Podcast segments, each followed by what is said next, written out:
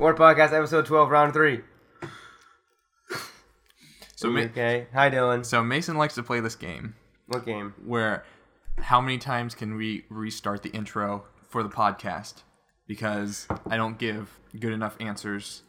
When you're an adult male and someone asks, How are you? and you say, Okay, I didn't there's say a okay. problem. No, I said good. there's no proof. No one knows if you said what you said. I could say, I said, Hello, Dylan, There's and you least- said, Fuck up. So, There's at least 10 other podcasts that have me saying good when you ask, How are you doing at the intro of the podcast. shit, well, change it up, man. Life is the spice of. You change it up. You're the one that's like, I do the intro. I drive the ship. You're on board the, the Ward podcast. the SS Ward. The SS Ward. Boop, boop. You said boop boop. Hi, Dylan. Hi. How are you? Terrible. Ah, at least you change it up, See? man. See? It's like sometimes you gotta you gotta bring me flowers. Sometimes I have to bring you chocolate. Yeah, just change it up, man. You gotta be romantic about it. Okay. No one wants to hear the same kissing on the neck and then podcast. And straight to fucking. Whoa, whoa. This is a family podcast. No, it's not. Okay, We have no clean nor explicit tags on iTunes. we're ambiguous. and we're on iTunes. Check us out. Bluetooth not available. Yeah, we're on iTunes. Word Podcast. Yeah, I'm not a fan of iTunes. So, So we're thanks, also iTunes. on Podcast Addict. I think I don't know how to aggregate. I think that pulls from the iTunes feed, and then I don't know how that works. Yeah, I have don't no idea. Because there's no Google. Google doesn't have their own built-in podcast. Google owns FeedBurner Oh. that produces the go- the feeds, Okay. so I could submit. Actually, I could just submit ours in the FeedBurner. And they'll take care of the rest. I'll take care of it. It'll, it just throws you on a big art. I guess. I don't know. I'm talking out of my ass. I think I. To me, that would make sense if it worked that way. Should we start over? We should start over. No. Okay. What have you been up to, Dylan? Mm, mm, Well, I'll tell you what I've been up to then. I'm right. sick. yeah. How's that? How's that going for you? It sucks. How often do you get sick? Mm, never. Is that do you actually never get sick, or do you like? I rarely get sick. I mean, I think I was sick one time last year, around the same time. But yeah, I don't. I don't get sick very often. Yeah. Is it the kind of because I kind of have the same thing too. Do you get sick, or do you never get sick, and then the one time you do get sick, it's like, it's just Disarming. avoiding your body. Um. No, I'm not shitting myself. Is that what you're asking me to say? Avoiding your body? Well, just of anything, organs, I've never shit myself. T cells. I can live with that. Proud. And now the the it's on it's recorded. I mean, it's true. I mean, it was true. I wasn't lying. It's always rusty to the spoken word. It's true. No, I just get like a really bad head cold. Like it's not. I'm not nauseous. I just like every hole in my face has been occupied. It's like a giant protest against the one percent of air that can move through my head right now, and it's kind of a bummer. Occupy Mason's head, Yeah, 2015. it's a political movement rooted in social inequality. It's grassroots. It's grassroots movement, but ultimately, you know, I'll take some medicine and it'll go away, just like the real Occupy movement. Anyways, So yeah, what have you been up to? not being sick. It's great. Cool. Yeah, Thanks. Rub it in. yeah. I only get sick like once or twice a year. I only get sick half time a year, and I don't watch TV. and I always recycle. Yeah, exactly. You got it. Finally, no one ever gets that joke when I make it, where I'm like, no, I don't watch TV, and like, because people always say they don't watch TV, and then they watch Netflix and HBO and whatever. Well, they mean they don't watch cable. Yeah, but that doesn't. Who get, who watches cable in 2015? Our parents, Mine don't. really? No, oh, they mine- watch Netflix. No, my, mine watch Home and Garden Network. And Good Food, for them. Food Network. Well, I mean, dude, if I had Food Network, I would watch Food Network. Just watch Diners, Drivers, and Dives Um, every day. Yeah, Guy Fieri is the Almighty. Guy Fieri is Guy Fieri is life. Guy Fieri is love. There's nothing wrong with that man. Except his hair. No, his hair's the best part. It's him, the lead singer of Smash Mouth, and um They're the same person. the Monte Cristo sandwich are like the same thing to me. So, I'm sure that that was taken from something. At least the Smash Mouth reference. I've seen him compared to the Smash Mouth guy. I've never seen him compared to a Monte Cristo sandwich. Well, does it? Did he ever have like a special with the Smash Mouth guy? Because he does that a lot. where he just He had Matthew McConaughey on the other day. and he had Kid Rock once. Did you know? Oh wait, that won't read. Never mind. Kid Rock, he's all right. Come on, I've never listened to any Kid Rock music. you wouldn't like it. I'm already telling you, you wouldn't like it. No one likes Kid Rock. Well, the people that like Kid Rock don't talk about it. At least in my circle of friends. But I think everyone secretly likes Kid Rock, just like everyone secretly liked Linkin Park a lot. Oh, I liked Linkin Park, See? unironically. Yeah, because they rocked. So wait, what? Give me a song that Kid Rock has made. Bow it to bow to bang to bang tibby tibby. Don't stop the ruby dooby. I don't know Scooby Dooby. Okay. And there, the reason I like Kid Rock is that he did a Silicon Valley cameo, and I like Kid. I mean, I don't, I don't like genuinely like Kid Rock. I, mean, I just think he But seems. he's he's an okay person. I, I, how would I know? He's all together. I could say that Obama's an okay person. I've never met him, never talked to him, never sat down and been like, oh, he's real. Well, I mean, he's led the country for eight years. I think he's doing an okay job. But what I'm saying is, like, I, I, I know you, and I know what I think of you because I've had conversations with you, and I've seen how you are passionate or how you uh, feel about. That's how you get to know people. When you see how they're passionate about something, that's how you get to know someone. I've never seen Kid Rock passionate about anything because he's he's a, a pop culture icon. Anyways, he did that Silicon Valley cameo where he's playing a show to a bunch of Silicon Valley kids, and no one's listening to him as he's on the mic Uh huh. and it's hilarious because it's just like that's a pretty self-referential cameo to make, and I think one that you have to have a sense of humor that reads well with me. So I think he's he's aware of what he is and he's okay with that, and to me that's super interesting. Did you did you ever see those college humor skits where it was if Google were a guy Mm-hmm. and it's the guy in his office, Yes. little tiny ass office, like Yeah. with stacks of paper. Those are pretty good. There's they did two of them. The second one ends with the front man of Sugar Ray coming in, sitting down, and goes, "Sugar Ray, ironically cool yet?" And the guy just like looks at his desk, like, "Sorry, I don't have anything." That's pretty good. Uh, so, so yeah, that's in the vein that that probably makes me like Sugar Ray a little more. That makes me like Kid Rock.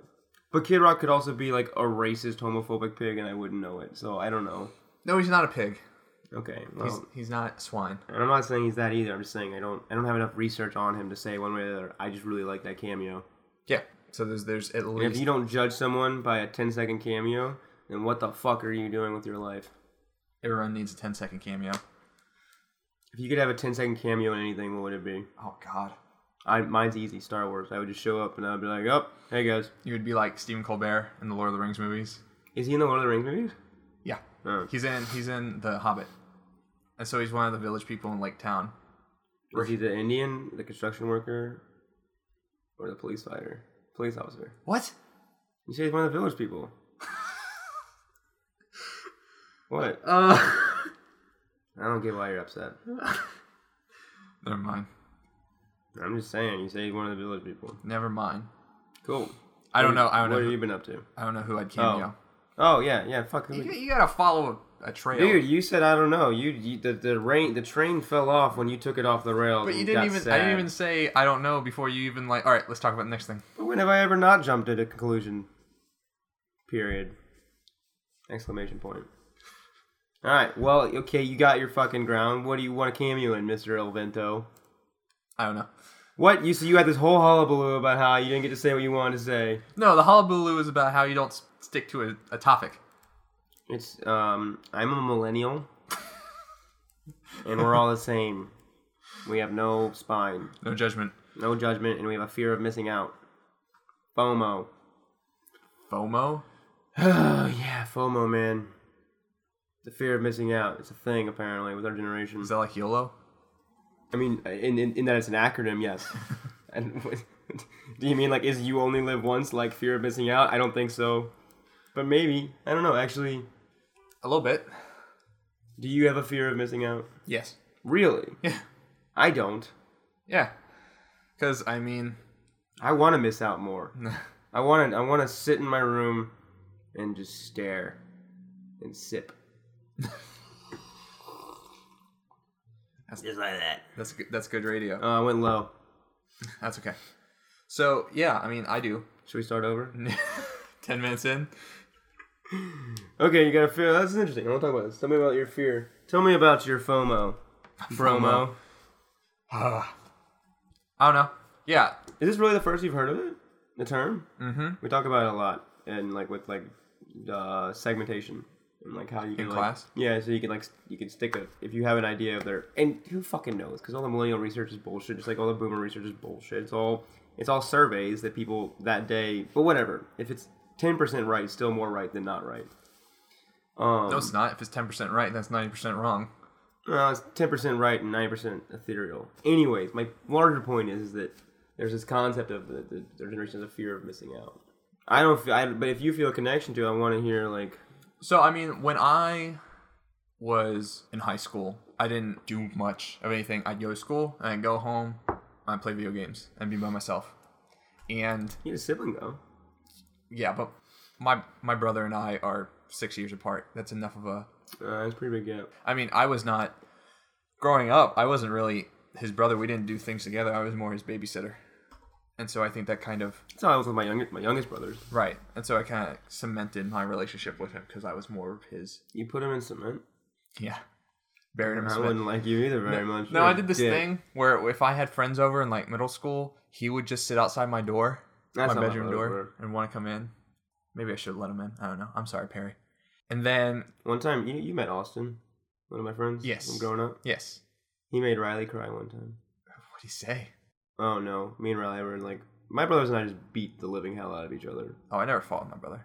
Oh, Riley. Well, Riley's a year and a half from me, and he got as, about as big as I did when he was in high school. So it wasn't like it was a fair fight, I guess.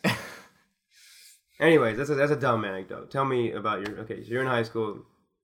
Yeah, and in high school, like I had friends in school, not so much freshman year, but like sophomore year, I had some friends, and they were like these were the friends that got me into rowing my senior year. But my sophomore and junior year, I didn't do anything. Like I'd go go to school, go home, play video games, whatever, and then my friends who I hung out with at school would tell me about how they hung out with one another outside of school, and I would get bummed out. I was like, "Oh, why didn't you invite me?" And Did you Yeah. say it like that? sometimes Oh, I would have been like, "Fuck you guys! I'm gonna go find friends that want to hang out with me." No, but they weren't trying to be mean. It just like I just wasn't. I just was always not outgoing enough about it, Mm. and that fixed itself when I joined crew, because then there was a friend group kind of built in, and all my friends who were previously my friends, I also hung out with outside of class because of this, because of crew, and because of regattas. And then I started ignoring them when I started hanging out with Wendy. You're your own problem. Yep. But yeah, so like that's why I have a fear of missing out. And then when I came to so that happened and then everyone graduated and left and went to college and I stayed at home and I spent a semester not in college. And then I went to community college. And my entire goal in community college was just to transfer out to VCU or somewhere else. And so I just spent my entire time just nosing books, doing my homework, studying stuff like that. Nose and books. So the only social interaction I had again was w- with Wendy, where I would come up and visit her, I talk to her on the phone, and I would talk to my classmates or whatever. But it's not like I hung out with anyone. So that was about a year and a half of not really having much of a social life, and then I came here and kind of did the same thing for the first year. But I also had crew, so crew was kind of my social outlet. And so yeah, so I didn't. So when I started hanging out with you guys, that was like the first time I in a while, in probably years, I hung out with someone. And so so I was always afraid of, you know, if I wasn't there, I'd be forgotten. Jesus Christ. I think that's. I mean, I think that's probably. I think it's because in a world with like social media, and you can show what you're doing so much, you feel like when you're not there, you're not a part of it. But that's never. I don't think it. I don't think it bothers me the same way. Because I don't. I don't have that sensation. But I also, I live with one of my best friends, so that kind of goes a long way. Me too. Yeah, but I, I live with one of my friends that isn't my significant other. Oh, It's not that that's a problem. I'm saying like I don't I don't go to hang out with my friends because I just go to my living room. Like Right. it's not. I don't have to make effort. your friends come to you. Well, yeah, that too. But anyways, so that's that's what FOMO is. But yeah, I just could kind of sit around and do nothing. And be happy.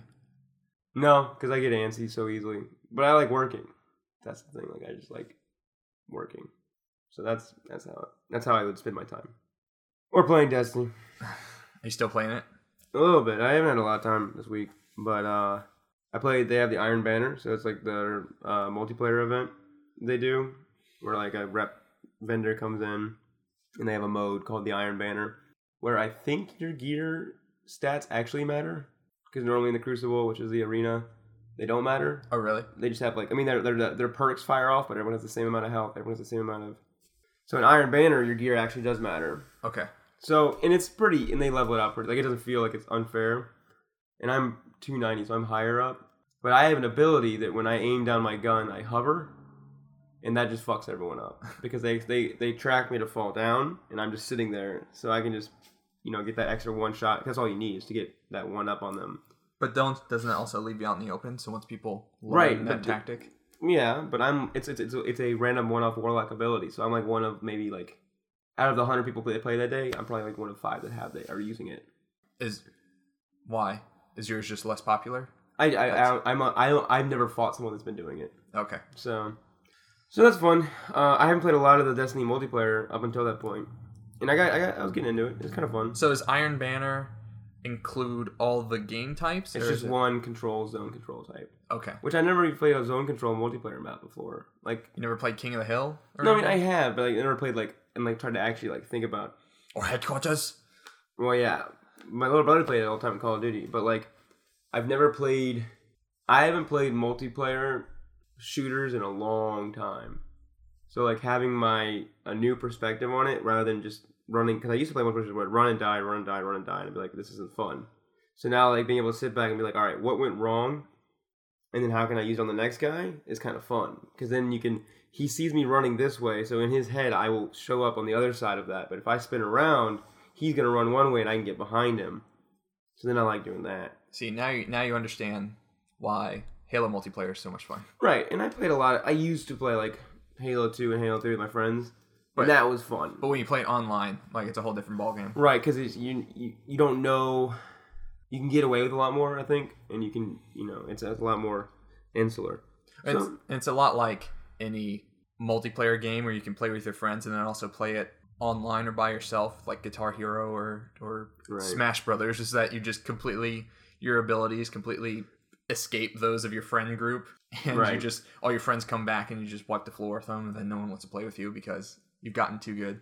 So the other thing is, I think I've gotten better at video games from doing web development, like multiplayer games, because I'm constantly trying to take stuff apart in my head and figure out how I have to make it work, or like even for class and stuff, where I have to constantly think of bare bones, how do I make this thing work? So like I was trying, I played Mario Kart yesterday with two XDs, and I just like I lost one round, and I never win Mario Kart, like I never. Really? But I was sitting there and I was like, all right, I need to do this, this, and this.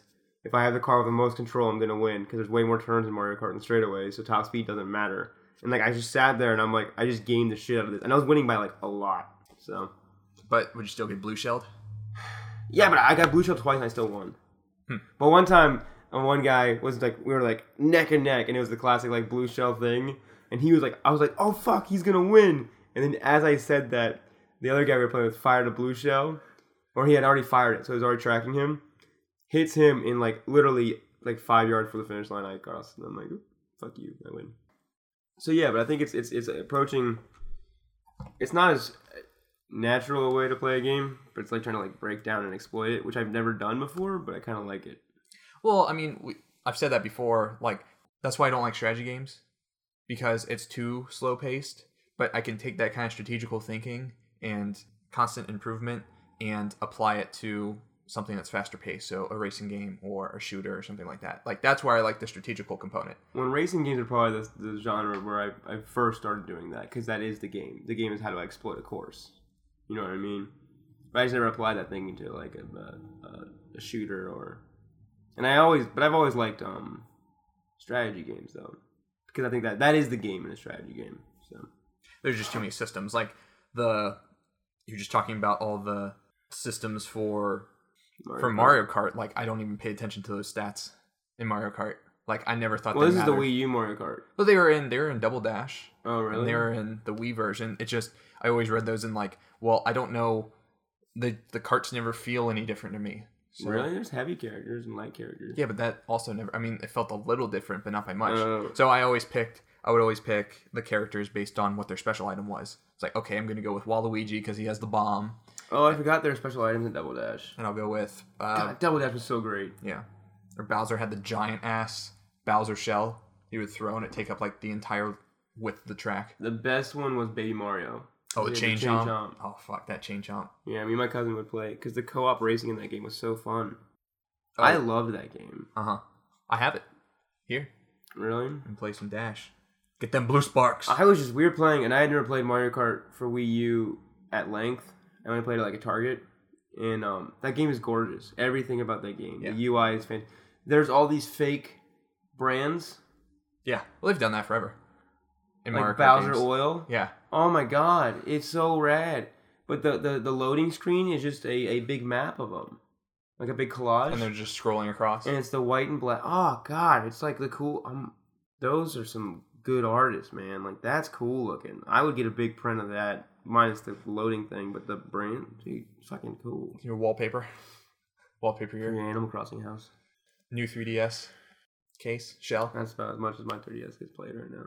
But you have the big one, so you can't put shells on it.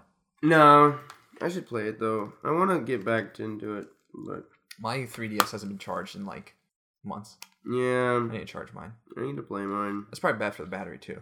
Maybe if it's a lithium ion, it doesn't matter. They don't have the same things as the old. uh What what do they call it? Nickel nickel. Nickel, palladium. I don't remember. Yeah. So I don't think it was palladium. I got really into batteries when I was into um customizable RC cars for a while. How long did that last? Uh, I was in my freshman year of high school, so they were like the ones you could build. And the hobby shop that was like within walking distance of my house had Uh-huh. races every Tuesday night. So we went to it once, me and my brother. It was fun, but they had like the lithium ion like rechargeable batteries, and like that just made your car way faster. And then you could plug those in, and the I learned a lot about like differentials in cars because the higher batteries strip my differential because the differential is what uh, affects if the wheels spin together or separate. And you can see it's, a, it's kind of a gearing thing. Okay. Not a gearing thing, but basically, the, the, if one wheel's spinning too fast, it strips the other wheel. Strip it. How? Like this Like- gear is spinning Uh-huh. too fast, so these all break down. Okay. So there's there's six gears in some of them, but basically, it was too too much too much horsepower for these little RC cars from Radio Shack. So what's the what's the advantage of having a differential where the car spin or the wheel spin separately? Is that like a turning thing? Oh no no no no! It's just so that in an event where one wheel can get torque and the other can't, you want to be able to make it so it spins. If they're locked together, so Oh, okay. a lot of off-road cars, you can lock your differential so the wheels spin perfectly together, because it allows you to take like if you're moving really slow, you can get over hard terrain if you lock your diff. Okay. But when you're driving normally, there's no you never want to do that because it, it's just bad. Huh. Car talk. What limited stuff I know about cars, I learned from RC cars and Legos. So. I mean, you know more than me. But yeah, so that's my brief foray into batteries. In, into the world of RC cars, would you go into the hobby shop and there'd be like the Warhammer kids or like the Oh, Magic yeah, kids? War- Magic was big. I was with the Magic kids for a while. Uh, D and D for a while. Never got. They didn't let. They didn't let them play D and D in the hobby shop though, because they got too into it. So What's- they go play the coffee shop nearby. What does that even mean? I don't know. Like they fight I- each other? I have a very distinct memory of the guy that sort of like, I want to get into D and D, and he's like, well, we don't play here anymore. But there's a group that plays across the street or across the downtown mall. Is it the game place. Game place. the game and hobby shop. It was all like it was there. It closed now, but like growing up, I got like Gundams there. Oh my god. Yeah, like this was like me, my stepbrother, and my little brother would like just like that's where we went. You hit like every note on the like Well, and collectible. com- it was a comic shop too. oh Jesus Christ. Um, Mage Knights and HeroClix. That was a thing for a What the while. hell are mage knights? You know what HeroClix are? I've heard that term. It's like fantasy. So HeroClix and Mage Knights are like tabletop games, but instead of putting all the rules and like tape measures and stuff, it they have these bases that click that have So their they're stats on them. So kind of like Legos. No, but like it's like a spinning dial, Okay. and you can when they get hit, you spin the dial, and their stats change as they're more injured. It was kind of cool because like you know some characters would have like when they're at critical health, they were stronger, so you, it would be reflected on the dial. It was really a good way to learn a tabletop game when you're in fifth grade. You don't have to keep all the rules in your head. No, I mean you just have to have dice. You don't have to have dice; you just have a tape measure. because it's all based on inches. Um, so that was fun. So yeah, the gameplay that was cool. What have you been playing this week? I played last night. I played like two matches of Rocket League. Rocket League. Waiting on when you get home. I'm kind of rusty because I kept missing the balls. Like, all right, I'm gonna, I'm gonna shoot up. I'm gonna launch at it. I'm gonna hit it, and then I just whiff. Apparently, the Steam controller is fantastic for Rocket League Oh, I bet it. because it puts two buttons on the back, so you never have to lay off the sticks. Um, and you don't really use the right stick much in Rocket League. Yeah, don't really look around much if you have that ball cam on. Mm-hmm. And I'm kind of agreeing that the camera modes in that game aren't great. I think Oh, I think that I think they're fine. They're cool. I think they could be better. Like having you Mm. lock these two different ways. I don't know. I think they need to pull it back a little bit. Oh, I thought it was like a design decision though to lock your perspective so that you can only see so much. I think it is, but I'm sure like highly competitive people probably don't like that. Yeah, but highly competitive people turn the FOV up to like 180 in like Quake, so that fuck them. That's stupid. Seriously, like a big thing in like football or basketball or lacrosse is like head on a swivel. Have you heard that expression? yes. Okay, so it's it's that you need to have awareness in spite of the fact that we have a limited field of view. Right. And I think Rocket League the same rules apply. You have a limit. I think it makes it more competitive because it it allows the game to be more prone to error. And when you can make mistakes is when com- com- when because if you have two a really good force pushing against a really good force, nothing's gonna push until one. There's no way to have momentum until someone slips up, and that's a very momentum driven game. Yeah. Like you'll score five times in a row. Well, maybe making the but this is what the competitive people want. Maybe that's the wrong thing. But I personally would like not exactly the straight ahead view or lock to the ball. I would like like a soft lock, something something where I have a little bit more control over the camera. Because I can move the camera when it's on ball cam, but as soon as I let off the stick, it's just gonna swing back and focus on the mm-hmm. ball. And so I'll run into my teammates all the time. Because I'll be driving away from the ball, so my camera's behind me because the ball's there, But- and then I'll just slam straight into someone. Athletes run into each other all the time. Doesn't make it good. I don't know. I kind of like the idea of a, a forced perspective that makes it so. That, I just think that as a game designer, you have to make situations where things can go wrong in a competitive game. That's why first person shooters I think are more interesting than third person shooters because you're locked into this perspective. People can come behind you. I mean, I understand why they did it. I just sometimes it's frustrating to me. It's your own fault. Just gotta get better at Rocket League. Well, or you just have to develop situational awareness, which I think is really cool for a, a sports game because situational awareness is so important in ball sports. So, I guess I've never actually thought of that. I the reason I like Rocket League the most is because it's the closest emulation to when you're playing as a team together, like if you're playing two on two, to actually being in a team sport. Whereas like playing FIFA or something like that, you feel like you're manipulating a weird foosball game. Right.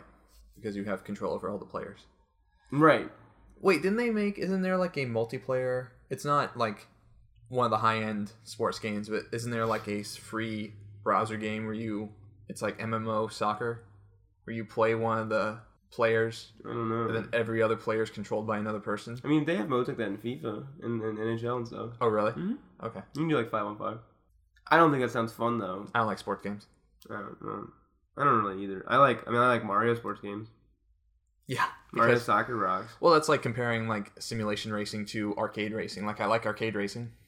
Uh, well, I guess, but I think what Mario Soccer does really well is it makes the same mechanic of like it's about positioning and about advantageous positioning. Right. It's all about synthesizing the game down into its base components. Yeah, but I think that when people try to apply like the rules of football to a video game, they get bogged down in all the semantics of football without making what's like what's interesting about football is it's football is a big tactics game. It's about player matchups, which I'm learning because of fantasy football. It's about you know they're coming at you with this angle. You need to either protect this side or it, it, it- there's cost to every decision you make. It's like a big strategy game. It's a big chess game. And same with baseball. Speaking my language. And you see Moneyball, right? Like Moneyball. You haven't seen Moneyball? Nah. Fuck, dude. What? What are we doing here? I don't. Who are you? Moneyball rocks. I don't even like baseball. Moneyball's rad as Who hell. made that movie? Uh, It's someone. Danny Boyle. That's right. Because there's Danny Boyle? um, I think so. Oh, Bennett Miller. It's Bennett Miller. Oh, Aaron Sorkin wrote it, so that's why. That's what it is. That's what I'm Yeah. thinking Danny Boyle, because Danny Boyle directed Steve Jobs, right? yeah. Um, who's what did Bennett Miller? Well, anyway, Moneyball's great. Uh, so, anyways, matchups. I think I think that if I think having a, a fundamental, I think if you took really good sports strategists and had them make games, it could be really interesting.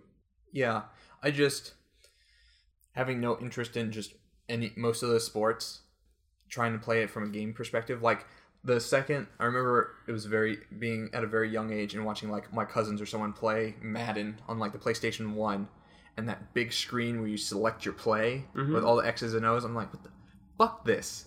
This doesn't look fun. But it's just like chess opening strategies. You like chess? Yeah, I like chess, but like I don't think about opening strategies. I'm like, okay, I'm just gonna move this pawn. Then you're not playing chess. You're just you're, you're but you're you're enjoying the surface level of chess. But that's but there's like I've said this before, like games have to be less arcane about that. It's like the same thing with fighting games. Like they need to gradually introduce new players in. Otherwise their entire fan base is just gonna die off eventually. That's true, and I think that Rocket League does very well at that because it takes a complicated movement mechanic and puts it behind a car, which people can get behind pretty or an RC car. But also, I think that your dislike of sports style games, I think, is is kind of false because you like Rocket League, and Rocket League is very much a sports game. But it's a different kind of sports game. But well, it's that, but also it's. I think your just distaste with sports is influencing not liking because I think that the NHL games are doing really cool things mechanically. The NBA 2K games are doing really, and I don't I don't play sports games. You know, I sit and watch Tim play them, but there's stuff there that I think when you're designing competitive encounters, it's something that it's useful to know because these people are taking things that appeal to broader ranges of people than just video games. And that's important because I think that there's whatever makes the NFL hit so hard with people is there's something there. And maybe it's just because it's a sport made for TV, but or soccer. Like there's something there that if you could capture that sense of connection and, in gameplay, which I think Rocket League does a little bit, it's it hits. And Rocket League did it a little bit, which is why they get struggled to. Yeah. I mean that's why I like NFL Blitz. Exactly. Okay, so yeah, you're okay. That makes sense. But also, if you're playing chess, you should think of your opening move because it's literally the most important move in the entire game. And if you didn't think, I mean, it's not the most important. Okay, Bobby Fischer. No, it's not that. But like, dude, come on, you gotta know what you're doing. No, because I've only played like one or two games of chess in my life, and it was like, What? yeah. When he You was didn't play like all the time, dude. That's like all we did as kids is play chess. You like all your like my elementary. I went to like the nerdiest elementary school then because like yeah, you went to the cool kids were like really good at chess. And maybe it was like right when my stepdad got married to my mom, and he was really into you chess. chess, I'm gonna beat you. Well, uh, no, Jesus Christ, no, he was a very nice man, and but he was really into chess, and his family was super into chess. Like they did like speed chess, and they would like play chess, and Slapping the clock. well, they would play chess where they would both turn around and, and say the spaces they were going Oh, to. you know and Ben and I would move the pieces. Oh. Because there's a variant called Kriegspiel, which I think is like German for war game, where it's that. There's like two, the, the, the players have two separate boards, and they only have their pieces on the board. So they have to remember Right, all the positions of the other. I mean, maybe that's what they were. I don't. I don't know what was going on, but they were like super into it, and they would play with like blind guys. They could just call it out because they were just sitting there and be like, mm. well, they didn't look anywhere, obviously. but- Knight to E e5. yeah, I mean, it's like Harry Potter, and um, really, chess wasn't a big deal though. Man, No, I, I never played chess. And a lot. we played with it. We would go to regattas a lot, and Eric and I would play chess all the time Eric on his computer. Yeah, Oh, okay. I got Yeah. really good at beating Eric Dahl. Well, yeah, like the only time I played, I played against Wendy, and then. Did you ever play Mancala? Oh yeah, I love Mancala. Okay, well, then okay, then that wasn't just would- exclusive to me. I would play Mancala at after school because That's, when I played chess after school. No, we didn't have chess. We had about backgammon? No, I never played Get Backgammon. What? I, th- I think Wendy tried to have me play it like once. This bird needs to get out of the window. It's just that's me. It's my sickness. um, Got bird flu. I had swine flu. Mm. That sucked. Um, so oh, go ahead. Yeah, well, I played Mancala and then I played with my Legos. And then I would draw, I would take graph paper and after school and draw maps. Draw like mazes to go through. In In what? Oh, you make your own mazes to climb through? Yeah. I used to do that, yeah. Did you ever make the animations in your binders? Yeah. I would draw animations of like balls bouncing and like people transforming into monsters. That was a big thing. Yeah, I did that. Alright, hold on one second. Bird's really upsetting me. I can. Alright, you can tell me we're recording now. You're gonna cut that out. You can't cut that out. I'm telling you, you can't. You can't cut this out either. Okay. This is important. So a week ago, or a week or so ago, I was at home. Wendy and I were just hanging out and doing stuff, and then we hear this huge whoop on the window, and I go outside to see what it was, and this blue jay is just on its back on the sidewalk, just like barely breathing, just like. Jesus Christ. And then we hear a bunch of other birds, and I think like a hawk, just like sh- laughing at it. Basically, you just hear a bunch of other birds in the neighborhood just like calling it out. Just, "Burp, burp, burp, burp." That's dark. So you just watched a blue jay die as his friends laughed at him? No, I went back inside, Di- Fuck, dude. and then I That's came, what you got excited to tell me about? That's the most depressing news I've received all week. well. You watched a bird die. I didn't watch him die. I closed the door, I went back inside, and then I came out like an hour or two later, and it was gone. So either it was completely swallowed by this hawk. Did you put coins in its eyes? I lit it on fire. I put it on a boat. Oh, that'd be kind of cool. I Viking meant more just so it could pay its passage. Uh, to share on. Yeah. So you didn't play backgammon. I don't. uh, The bird story. Okay, so you you, you killed a bird. You're a monster. What other games did we play? Backgammon was big. Puzzles were big in after school. I um, they were one of the after school like attendants, and one of the other students there because this was an elementary school, Uh, and I remember once just sitting there and they were just talking about The Sims, like this huge big conversation like what they were doing on The Sims. And I was just like, wow, that sounds cool. And then I remember being at the commissary with my grandfather because he was a marine, and then my dad and The Sims was there. I was like, can we get The Sims? And they were what's like, it commas? Oh, is it like a Navy store? yeah, Okay. yeah, yeah. You mil- you Virginia Beach kids and your military stuff. Eh, you know. I don't even know where that commissary was. It was like out in the middle of nowhere. I remember only going to it was Was it in the middle of the ocean? yeah, it was a mother base. Oh look, there's The Sims. An RPG. Weird. Your dad's you. like, you sure you don't want the RPG, Dylan? I'm like, no, I want The Sims. He's like, you're a massive failure. Just kidding. not the child soldier I wanted. Child, so I didn't think that the Metal Gear stuff with child soldiers was that bad. It was weird, but it wasn't bad. Actually, I only saw it for like ten minutes. I'm not even like that far into that. So, That new Netflix movie with Idris Elba is is out. Beast, Beast of of No Nation. Nation. Yep. Jinx, uh, dinosaur, I owe you. I owe you something. your soul. I owe you Mr. Pibb. All right, so you play a little Rocket League. What else you play? That's it. You're all right. Whatever. What'd you play? I told you the Iron Banner.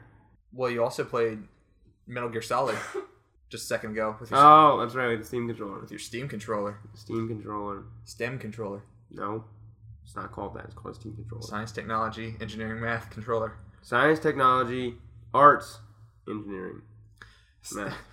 Sam. What if that was the acronym that caught on because someone was just an idiot like me and just couldn't spell? Multiple arsenic socks on Niagara. Mason.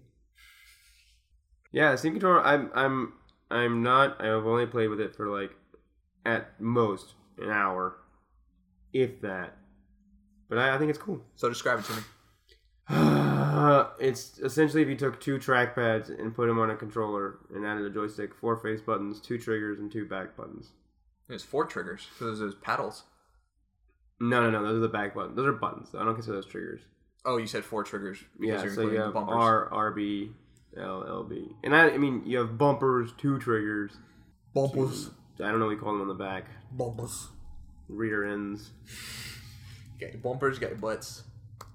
I wasn't super high on it until I put the mouse look on Metal Gear, and I feel like there's something in Metal Gear about that input that I thought was cool. Yeah, The way that you could, you know, I felt like wearing a controller, the zone, it's really easy to aim for uh, large circles or circular regions. You know, very you can move from a body to a head, or you can move from a vertical point to a higher vertical point. Where on this, I feel like I could like I could aim for an elbow, or I could, you know, put a cursor on a on a on a, a X. You know, you know what I'm saying? Does Yeah, you can, you can do more straight lines, whereas a a regular thumbstick seems to be more concerned about the curvature. Right. And there's an acceleration that isn't there on the trackpad, which gives you a more sense of um. Do you mean that is there on the trackpad? It isn't. There's the acceleration is on a stick, so as you, the more you tilt it to the right, it speeds up. Oh, okay. So you can do subtle movements by slight movements, and then yeah, And then there are a couple modes for the the right hand, or I guess for both of them. For both the trackpads, you can set it to either trackball mode, where you have to constantly drag it and then recenter your thumb and then drag it again, or you can just do well, that's the virtual joystick. The trackball is like a trackball, so like oh it just it gains momentum, and you can keep momentum by swiping it over and over, but it'll eventually stop on its own. okay You don't have to recenter it, but you can stop it by swiping the other way, like like a trackball. So you can if you if I am swiping right and I jerk it to the left, it'll just go left. It doesn't need to reset. There's no actual acceleration. okay. Well, what I meant was that when I reached the edge of the of the Pat, it didn't trackpad, extend, right? yeah, it didn't it didn't keep I think going. that can be a setting though. I just I don't know. I, hope hope so. It not. It better be. Um, but I mean, it, it works out of the box. It was pretty easy to set up. It didn't. I didn't do anything. I just plugged it in. It just worked. And the controller answers my question about if Microsoft has a patent on that, the colors of the face buttons. It, I guess not because these have the same colors and the same lettering. Yeah. Well, but isn't ABXY Nintendo's thing? It is. Yeah, but for them they're switched. I know, but still, it's still Nintendo's thing. Well, I don't think anyone has any sort of patent or anything on it. I don't think you have a patent. I don't. All right. Well, there you go. I want to patent my idea, but I can't tell you it. I mean, I can't tell the internet. I can't tell it. It's a good idea. Just bleep out the whole whole section. It's the cup one. That's my idea. the cup one. Did I tell you about that project? No, I didn't show it to you. no. Oh, Oh, oh yes, Yeah, yeah, yeah. With, the, with the scanners. oh yeah, Yeah. that's good radio. Whatever. General public can't know. All 100 impressions of us looking at ourselves. So it's Too cool. hot for the internet. Um, it feels good. I don't know. It's different. I need to spend more time with it, but Does it feel ergonomic? Like, does it feel comfortable? yeah, I like it. I the buttons I had to get used to at first, but now that I know they're all there and where they are, I was hitting B accidentally a lot. But once you get, it makes sense where they are. Like I have big hands though, so that helps. Yeah, I that I was mostly talking about how it sits in your hand because Oh, I like it because it forces your thumbs to sit on top of the pads as opposed to flat on the pads. I guess I don't. I don't know. It, it didn't really feel comfortable to me. Maybe it was too wide. It was just kind of like felt like it was pushing into my palm. If there's one thing I know about you, it's that you just don't like change. So like, That's that's it. you just need time to. I think you need to spend more time with it before you. I think that you have a harder time wrapping your heads around new something like an input method would. Like if I took your mouse trackpad and moved it to the left, you would lose your mind. I would lose like- my mind because it wouldn't be centered. Well, okay, but as I'm saying, like that's that's what I'm trying to say with that. Is Also, that- I'm not left-handed. Wendy would love that. Okay, if I put it on the right side, then you would lose your mind because it wasn't where you expected it to be. That's not like a bad. It's like human nature. No, I know. it- I'm not offended. I'm no. just like, you know, I- let's let's dig into your psyche. Let's just go a little bit deeper now. okay. What happened to you as a child? Boom. Well, your fear of missing out is why you hate the Steam controller. I mean, Just I'm, kidding. I'm not. I'm not. I'm not. Gonna, how much was this? Forty-five dollars. Uh, fifty dollars. Yeah, I'm probably not gonna buy this anytime soon. Um. Just saying. That, like uh, that's not a judgment on him. Just well, when you say it that way, it sounds like you know. I'm not buying this shit. Yeah, I'm just saying. Got a better way to spend my money. I guess so. But yeah, so I, I'm I'm I like it. I think it's cool, and as a way to use my computer on the couch, I like that a lot. I mean, that's the most exciting part to me because I don't know because I have a 360 controller with a dongle that I can play on my PC, but I don't know. When I opened up Plex and watched a movie with it last night, like it just it it it makes your PC more into a console. It just works. Right, it just works. And the other cool part is that it boots up your PC, Yeah, that's the best part. I just got to take the password protection off my PC. so it does it from dead, like completely. You can wait because it, it's treating it like a mouse when it's in sleep mode, so it's just a sleep. It's a mouse input. but if it's completely turned off, it won't won't work. Uh, I don't know. I don't know how to do wake. I mean, how to wake it up. I don't know. I don't know if I can just turn it on. But I don't know if Windows has remote.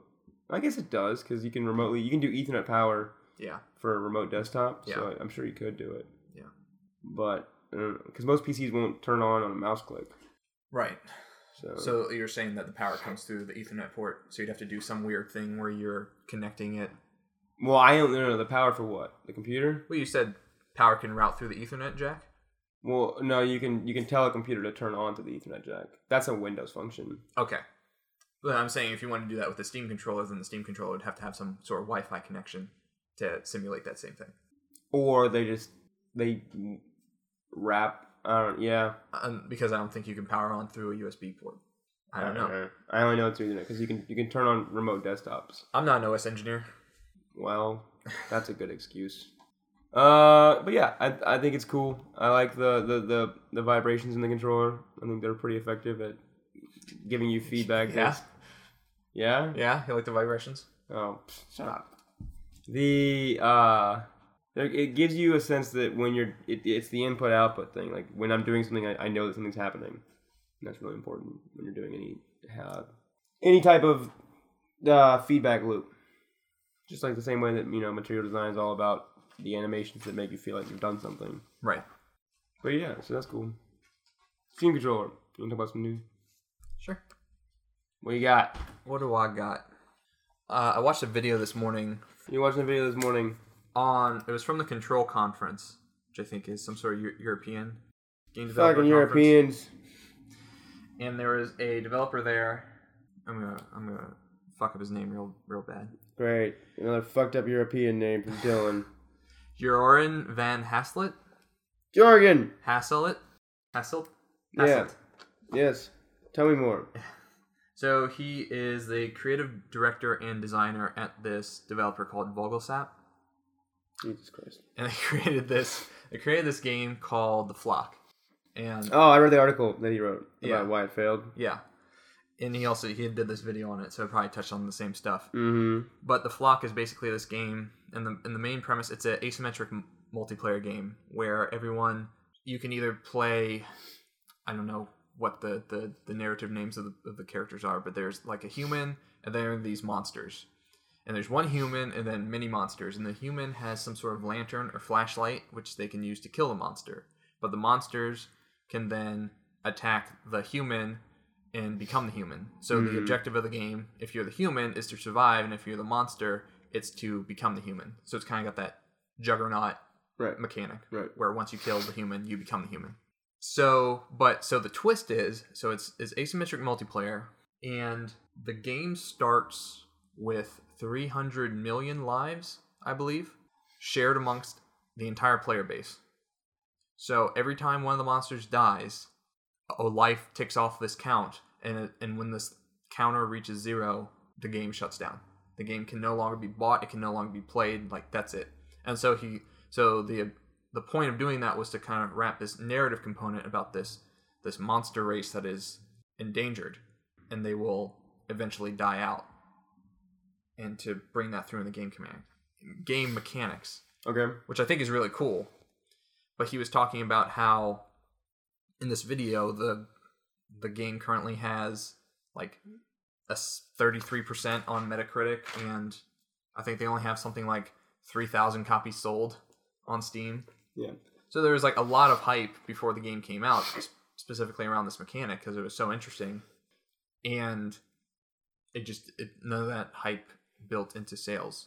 And they also explained like how they first developed this game in college and whatever whatever um, degree they were pursuing, and they built it all around that. So this was their first foray into games, and it was a 3D game, and it had all these, you know, they wanted to build all these features into it. So it was also the talk about trying to meet their expectations and probably having too big a scope on their first venture. And then there was also an aspect about like how there was creative disagreement amongst the group and people weren't that interested in it once they were done with like the prototype in their school like they wanted to do other things or whatever so this guy you know wanted to make a business out of it and wanted, wanted to make a game a full-fledged product out of it but some of the other people on the team didn't so he just was talking about how they learned a lot from the quote-unquote failure of this game but they're still trying to update the game and make it better so they are releasing an update at the end of the month with all this stuff. They're bringing it down in price. They're adding new game modes to it. They are fixing. Apparently, it was very bug laden when they released it, so they're like squashing a lot of the bugs, doing all this stuff, trying to make good. And also, they talked about how like expectations, The Diablo 2.0, Destiny 2.0, Flock 2.0 year. the Flock oh. 2.0. It's the year of the selling a game before it's ready. Well, isn't that what early access is? Yeah, I mean, I guess so. But yeah, it was just he was talking about how much he's learned all that stuff, and it was great hearing because I feel like European countries kind of have you know they have more Cheese. they have more cheese and they have more protection for the arts. So like it was, you know, in terms of having funds for the arts. Yes, I mean some countries really do, but some don't. Well, compared to America at least. We have state states have solid. Some states, 38 Studios was largely funded by the state of Rhode Island. yeah, but that's the- one state. Like I know Virginia has a big arts. I would I would tread like I, I know that we don't have a, a huge arts funding, but I, I don't think that the urban countries are maxing us out. I just think that we're much larger. Whatever his financial situation was, He is protected by the state. Okay, I got you. Or maybe he wasn't, but he was protected, so he was able to fail and not have this kill him financially, for whatever reason. Okay. That's all I was getting at. Maybe okay. Man, yeah, no, we don't need to go into the whole. Okay. Yes. I'm not saying they're a welfare state or whatever, just whatever the point is. Like, oh, I'm just saying, if you fail, maybe you should fail. I don't know. but he's able to, you know, they're able to Iterate keep- and compete and live on the state's tits. No, I'm just kidding. okay, that's cool. Yeah, and so That's that's cool. But also, dude, you shouldn't release a game before you're satisfied. Like, I know that there's a business purpose to it, but if the game's not fun when it comes out, you fucked up. well. I don't think it wasn't that the game wasn't fun. I think the game wasn't as fun as it needed to be for a multiplayer game. But don't you see? Doesn't that seem to be an issue? Like, why would you? But if you're just coming out of college and this is your first game, you're not going to know all that stuff. I guess You're just going to yeah, be focused on, oh, I want to make a game and release it. Yeah, that's why other people's perspective is so important, and playtesting is so important. Yeah. like the you know, and it's same thing with like nightlife or, or or nightlife, especially like where we have this joke in mind and this this thing in mind, and it's you know how do we get to a point where that stands on its own? Because right now it doesn't. It just doesn't. You know what I mean? Yeah. And we've And- talked about that. We've Yeah. come, come up with ideas to fix that. Yeah, and I'm not I'm not like faulting it. I'm saying that I'm faulting him because he's that game had so much press that the better move if I was them and maybe I can't say what is the better move, you know, but I would have if for whatever reason nightlife had that buzz we would have to max out every credit card possible, like whatever to capitalize on it because knowing if we release a failed project, that's going to be more harrowing. You know what I mean? Or like we would just get other jobs and like just say it's coming out later, like because you you get one release and maybe in 2015 you get two, but if they're close enough in ten, you know what I mean? Like you, it's I don't know. You you when the lights when you have that opportunity the way that they did, you have to stick the landing when you come out of the gate because you're, you're you get the extra scrutiny, you get the extra the, the lights on you, so you have to embrace it. So you're saying they should have spent more time with it? Or, because, I mean, you could go, They should have got it right the first time. or they could have just released a prototype and been like, this was our student project. That's exactly. it. Or you know, done and I, maybe I don't know. Or you're you know you're back against the wall. You need to make you need to have a product release because of some other arbitrary thing that I don't know, and then you have to get it out there. And I think doing right by the game is the right move, but also I think at a certain point you gotta cut your losses and make a new a new thing. Mm-hmm. And I think the other stuff you brought up was also important. Yeah. What about? he you know he was talking about how there were creative differences on the team but also there was kind of a lack of vision about just creating the company outside game dev because he was saying that a lot of the group members just kind of didn't care about the business side of it or didn't care about maintaining that I don't know. I didn't. I didn't. I wasn't as crazy about those those points because I think that if you're gonna come out as this leader, that reflects poorly on you. I think when you go out and you have potential employees that you work with and you say they didn't have as much passion as I do, you fucked up. I think it's. I think it's disappointing because their names are still in the credits of that game, and you've gone out there and said they don't have passion for a product that they have released. okay all right i understand what you're saying but i'm not saying they don't have passion about the game i think he was stating that like it's you know it's just like the same thing you know that's why But what if I went out and said, you know what? I had this vision for a thing that I thought was really cool, but Dylan or the other guys in and we're a two person team, so it's really fucking easy. I guarantee the flock's not a 500 person team. And I said some of my creative partners and I had differences that I think led to a product that wasn't as good as it should have been. No, but that's not what he was saying. He was saying that like they weren't concerned about like turning this into a business. Like you see the difference between that. Like I, okay, so they, they they wanted to take a more hobbyist approach, is how I interpreted it, okay, and I can see how that can be. But even then, they're still putting their time into something. To me, that's him not valuing their time. However, they want to spend it. Okay. Well, what do you think? I'm I'm posing that to you. Well, I think, I'm not I'm not just stating my opinion to say it. and that's the way it is. I'm not saying it's how I'm not. I'm interested in how you feel about it because I think I agree with everything he's saying I except think for when- that point. I think when you're that small, everyone kind of needs to be on the same page. Like it's different when you're bigger and like you have someone that's just like, well, I just want to focus on development. It's like, okay, that's that's important, but like I need to know what you want to do beyond this game or what like where your what are your plans? What do you want to see? And it's this idea I think I already brought this up, but Jim Collins has this really good quote in Good to Great. is one of his Mhm. management books. He talks about there's this idea of getting people on the bus. And the concept is when you are starting out, you need to first get people on the bus, and then once people are on the bus, you need to determine where to drive the bus. Right, that makes sense to me. That makes perfect sense. Which means that like you can't come to people with your pre-crafted vision and say this is what we're doing, and then people are gonna be like, okay, let's do that, and then later on down the line, you change your vision, you pivot or do whatever, and say, Mhm. okay, this is how we're changing, and then everyone else is going to say, well, this isn't what I agreed to when I first joined on. I'm out. Right. But if you bring people on board and and ask them all, okay, what are we doing? What do we want to do as a unit?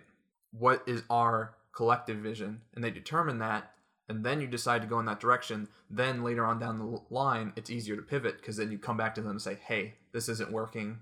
We need to we need to reassess. Yeah, but if you're gonna use the bus analogy, there's still someone driving the bus. Yeah, but that doesn't the driver doesn't always need to be the same person. You always switch off.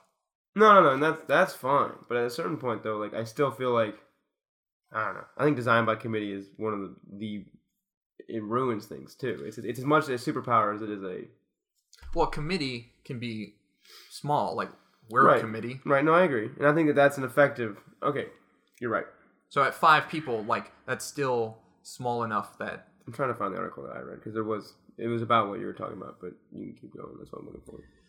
but that, that that that's just my greater point is that I can understand like oh I had this idea that well I need everyone to kind of be involved in everything because we're small enough that everyone kind of needs to wear many hats and if you don't want to do that that's fine but we want to turn this into a product Yeah, but I would I would take the fall for it.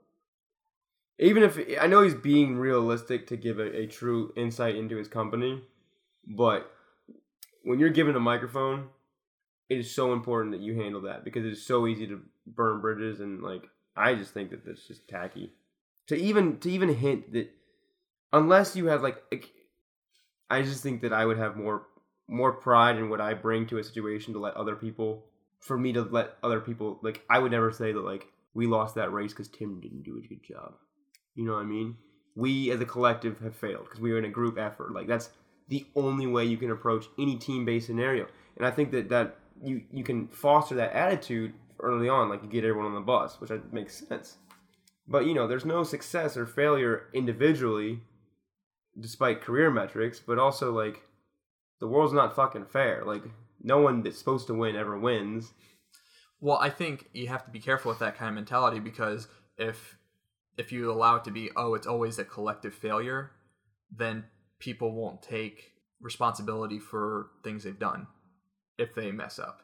So there is No, a- no, no, no, no. That's not what I'm saying at all. okay. Well, all right. I'm saying if if we were working on something and I felt that or you felt that you weren't getting the input you needed from me, it's your job to come to me and ask me for that input. Not to go to Gamasutra and tell them I didn't give you that input. Okay. But it's a fucking it, it to me that's my upset. Right? Because it is it is a, it is a, human run business and there should be more human to human interaction that doesn't happen and it, because we can disseminate information so quickly. I think that I gotta find this article. It's, it's not. I'm not saying I need to. There's a point that I want to make. You want pause? No, because uh, I want to hear what you were saying Well, I mean that that's basically it. Like I don't think he was upset. with individual people. Just the communication flow. No, it might have been individual people, or it probably was individual people. It was just okay. It's like the idea that they're not taking it as seriously as he is. Then why is he working with them? I don't know, and I guess he's not anymore. But like, you have to learn that lesson. Everyone learns that lesson. I think it's important. I don't think he's, you know, shitting on these people and saying they did a bad job. He's just like, well, they didn't. We didn't. Our priorities didn't align, and that's fine. And if they don't align, then then they all go and do different things. I think I think that's reasonable to do, and I think that's reasonable to say. And maybe he should have been clearer in that statement. So I'm just grafting. So we're both kind of just grafting our interpretations onto it. Yeah, But I mean, that's what I interpreted. He's like, priorities in the line, and it hindered the product and hindered the business. but the game being bad though, I mean, But the game isn't bad. Like there it part- was bad. It was it was vacant when it came out. It was considered empty. It didn't it didn't their vision was bigger than the game itself. The vision they sold before the game. You don't get disappointment unless you sell a higher vision. That's how it works. If I tell you I'm going to serve you a plate of shit, you're not going to be bummed out when I give you a plate of shit. It's the fucking plate I told you. But if I tell you I'm giving you a steak and I give you a plate of shit, or if I tell you I'm giving a steak and I give you a ham sandwich, you're going to be disappointed. Right? Yeah. So I think that it is it is on them. It's on them because that they they are upset and they're doing right by it. I'm not saying he's wrong. I'm saying I feel like he, to say the game's not a bad game is a mistake. It's a bad game when you sell a better game to someone and then give them a worse game. If I sell you Halo 5 and give you Death Race or whatever, you're going to be like, what the fuck is this? Death Race might be a great game, but it's not Halo 5. It's not what you expected. Right. Or if I tell you I'm going to give you Gone Home, a game that you love, and I just give you a screen of text that describes the story in the game, well, you're like, yeah, that's kind of what you told me it was going to be, but it's not. I like muds. They're fine.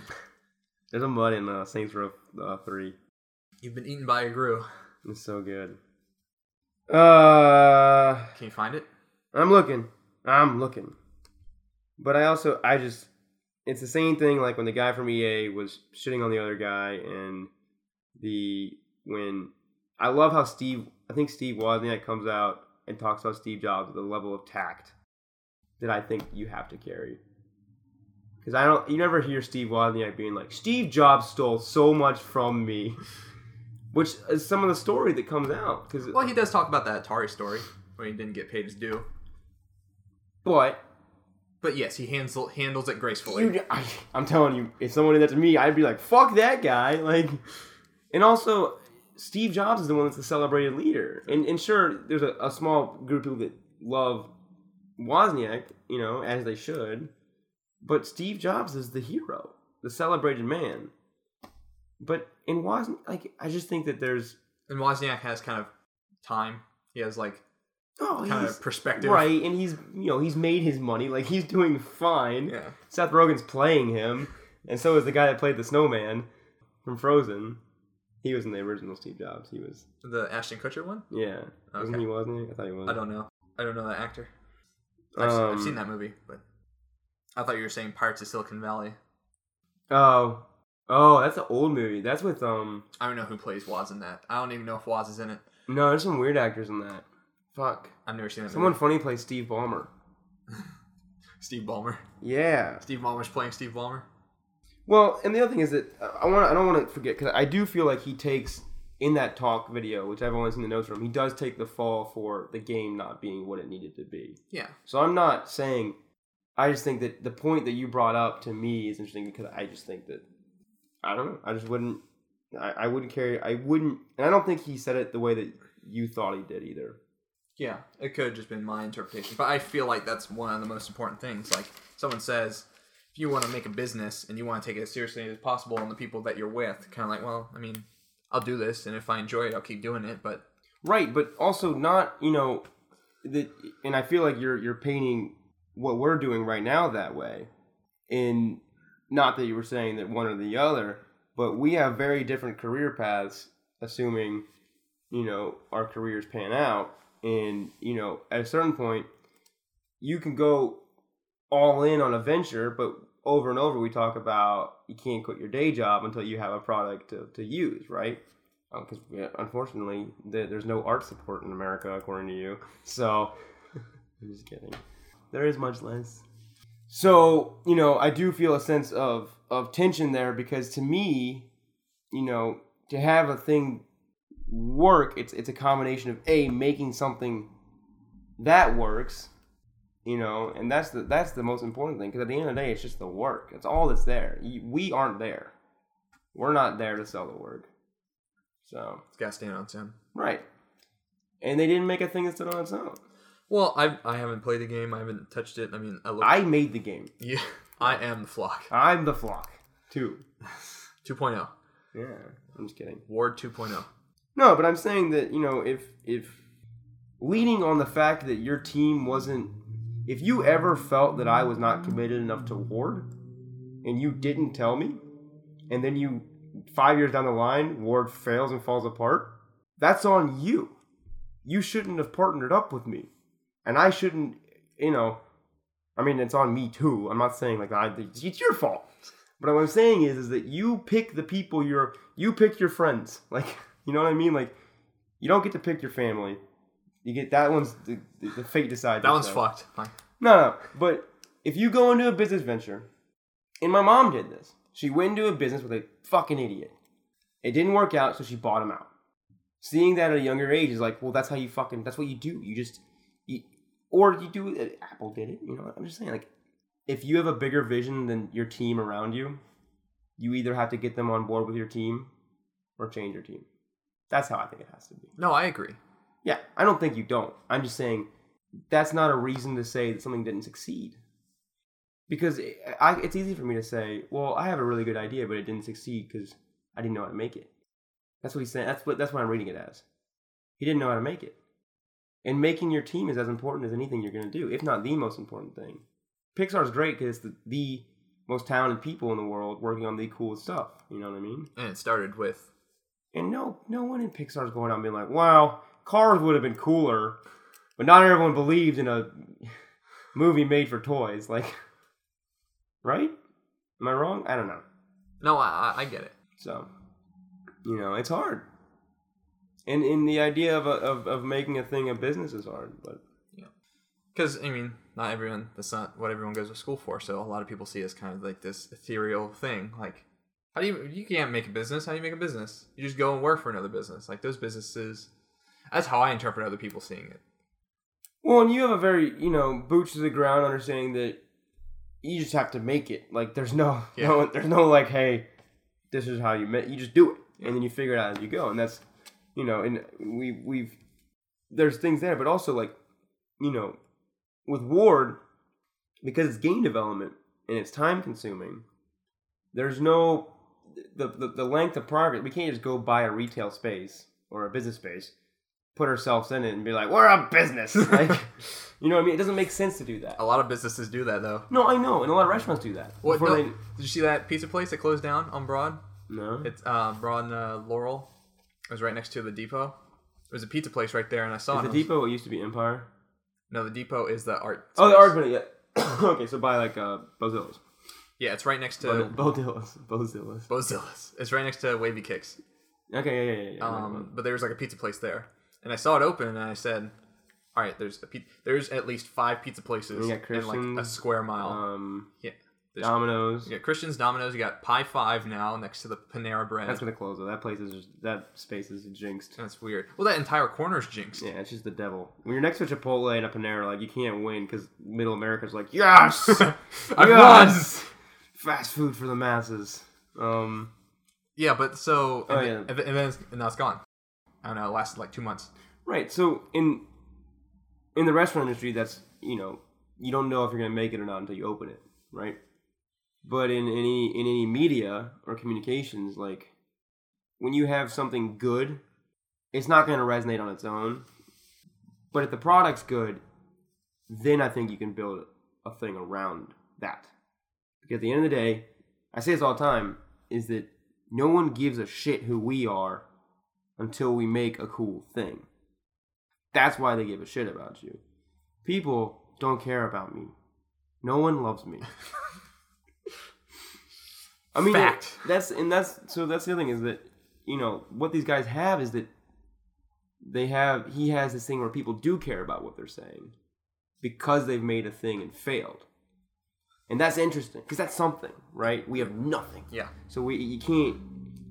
I don't know. I just want to make sure that I don't agree. I don't know. I don't know what I'm saying. I'm just talking. Now. No, you gotta commit, man, to your statements, Hmm? man.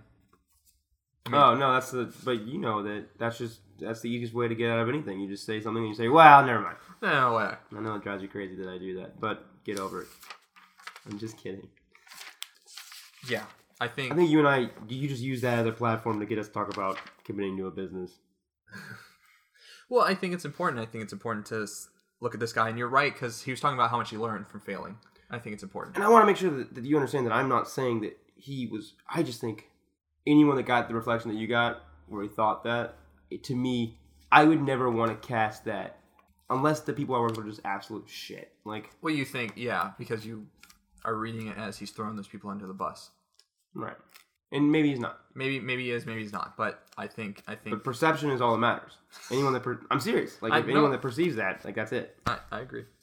But yeah, so you brought up an interesting point about like us, because I feel like some, with us, to a certain extent, we kind of have like we have a timeline, right? Not just like the game stuff, but we have a timeline like of how long we can work at this until it's like, well, I gotta, I gotta go get a job, or you know, we got, I'm, I've been given this offer somewhere else, and I'm going to pursue it, which isn't. That's true. I guess. I mean, that's YC, Okay. and maybe I'm wrong, but I think just even something like the podcast alone, I think I think we're already creating value. In, Oh, in the sure. brand. No, no, no, no. I mean, and you know that, and and having a, a as a, a, a reference point if it fails or succeeds, knowing these conversations they could be useful. But having and it's also it's creating a weekly just touch base too. That you know, I've worked on the website more because we did the podcast. You know what I mean? Like that alone made me feel like I needed to keep just so I. It's a good thing to do. Right. But the timeline thing, like, I mean, you know, most people that go into what I do are doing it to fund something else. You know what I mean? Okay. So, like, that's, I've, I've never been as concerned about that. The only thing that would be tricky is that if I got a job in, like, Austin or, or California or, or Vermont or something, Vermont, I don't know, Ben Jerry's hired me. Burton To redesign. snowboards, that'd be cool. Oh. But also, like, you know, everyone, I don't think, I mean, even if, if me moving, like, broke everything apart, I would still, I would just make games anyways. Like, Without you. No, I'm not saying that. I'm not saying that. That's not what I'm saying. I'm saying that, like, I have a, a higher, like, I just want to make games. Like, I don't know. Like, I feel like that's just the medium that I want to exist in. Because I think that, A, there's not a lot of people like me in games. And I know it's, like, selfish sounding, but, like, I don't make a lot of sense in the games industry. I'm like a failed journalism major that went into advertising that then was like advertising kind of weird. How are you a failed journalist major? You Oh, finished your know. I did really well in journalism. I'm saying I just didn't like it. Oh, okay.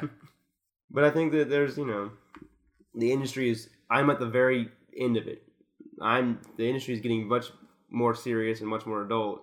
And if I'm gonna get in there, I have like You're squeeze in. ten years to go before it becomes unionized and I'm out. You just have a jester's hat on. You just get through the door at the very end while it's closing. But they're they're you know, and I think working jobs with really really good art directors that started as uh, IT guys or like really good copywriters that started a, as uh, caterers. Well, I have a really good example of that because one of my coworkers, she's a copywriter for school engineering, and she she worked for the New York Times, and then her husband moved to Cincinnati for a job, and there's like no writing jobs in Cincinnati, so she said she had to. She worked at a B2B software developer as like a software developer, like a junior developer, and then like a product manager and stuff. And then she came here and she got back into copywriting, and I think her husband works at Martin Agency. I'm not sure. Martin's enormous. I, mean, Probably, probably just enveloped I don't know. I'm not asking you for Oh. no, but I mean, I know like three people that work there. but my greater point Four. is like, Five. but I was talking to her yesterday about It's Richmond. You either work at Martin or Capital One or Altria yeah, or Altria. or Honeywell. No. But she, I was telling, I was speaking to her last night because I'm scared about these technical interviews I'm gonna have to start doing. And she's like, That is scary, though. I will say that that, that is scary. I'm glad I don't do technical interviews. yeah, and she's just like, you'll be fine. Yeah. You'll be fine. Like your soft skills will help a lot, Right. and then you'll be fine the rest of the way there. And they're hiring. I mean, most of the jobs you're applying for are, you know, junior to mid level jobs, right? Yeah. You're not you're not applying to be a senior developer. Well, I'm not applying to a specific position. Well, what I'm saying is is that what they're testing you for, it's okay if you don't know all of it because they're expecting to engender a career in you and teach you stuff too. Do you know how many people that we interviewed that we were just like, well, I can't imagine sitting next to them every day. That was like the number one barometer, and I hear that over and over in at least creative houses. Maybe not in software dev, but like like up the street where I used to work, those guys, they told me over and over that they would bring in develop. I don't want to say who they are because that would be me, but they would bring in developers who just sucked to be around, and no one wants to work. I mean, you know, I'm like, I don't think I'm a good web developer. I think that I just can handle a conversation for six hours and Yeah. they'll teach me the rest. You know what I mean? Yeah, we were talking about that too because you're talking about soft skills and how a lot of engineering students are Fucking nerds. Just Well- kidding. Just well, kidding. well, they just You're like not a nerd. it attracts a certain type of person, and sometimes they don't have very good social skills Or they're just abrasive, or They're- they're because or narcissistic. engineering engenders this competitive atmosphere where it's you know the way that I think some people would take how I took training and athleticism, they take to academics and Well, it's also the fact that, especially in computer science, you have a lot of kids that come in with all this prior knowledge, and so they just blow through like all the intro courses, right. and they never pay attention in class because they're just in the back programming, working on their own stuff. Because I don't need to pay attention because I can just read the textbook or I already know all this or what I've whatever. done Python for years. Yeah, and so it kind of creates this attitude of, well, I'm I'm better than this department. But how do you think the the work world's gonna? It's way worse in the work world. I'm not saying that's how I act. I'm I not. I'm not. I'm not telling. I'm not saying like to you. I'm Right. saying like that. That attitude though. Yeah. That exists in software development, hardcore. Right, but what I'm saying is that like if you just come in like that, like thinking you are the shit, and you go into right. an interview They're like gonna that, smell that in a mile away. Oh, for sure. yeah, But mostly, the cool thing about it was the young people that the young people, the younger devs, didn't carry that attitude. They were very because they're very green. Like they were just like I would drop terms that they're like, I don't know what that is, and I'm like, yeah, take that, computer science major. But it's because it's all it's if you're working in a space, you're gonna get you're gonna know this this well very well. But being able to work multiple, you know, and being able to write goes a long way. Like that alone, like if you can write a fucking sentence, so many people can. And communication is so much more important now than it ever was too. Because people are working all over the world at all times, and like it's just well, yeah. So back to that greater point, if like you got jobs somewhere else, I think we'd be fine. yeah. That's never. I've never worried about that. No, I didn't either, but I think that it, it's scary because it's like, well, if we if we separate physically before we have anything done, then it's kind of like, well, we're spinning our wheels. Like, what are we doing? But uh, you know, I think I think when I when I'm thinking about like how I want to present my book, which is something that's super important, is your portfolio. okay.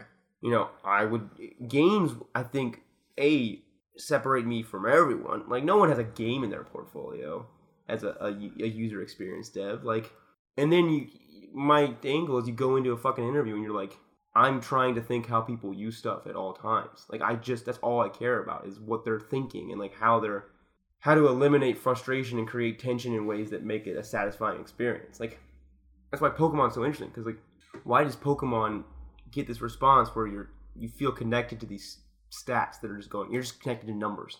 It's like if i just put a scrolling number on the screen and if you hit a the number goes up and you feel like i did something. Well, it's the picture. it's oh it's the picture. It's the you can name it. It's the it has the stats. It has a shape. It gets bigger. It evolves you know like it's it's the same thing that makes tamagotchi popular. And Poliwhirl is the best Pokemon. you're, you're a weirdo. Yeah, what? Someone said something that was like polygat like a number. What's the number of the poly or like a Oh, polynomial. maybe. Or a term like polygat or something like that. And they're like what's a Po- polygat? And i'm like it evolves into Poliwhirl and then everyone was like shut up. And i'm like all right. Polymath. maybe. I don't know. You know what a polymath is? Mm. It's like a Renaissance man. yes that's what we're talking about i thought mine was better That's that, that is pretty good.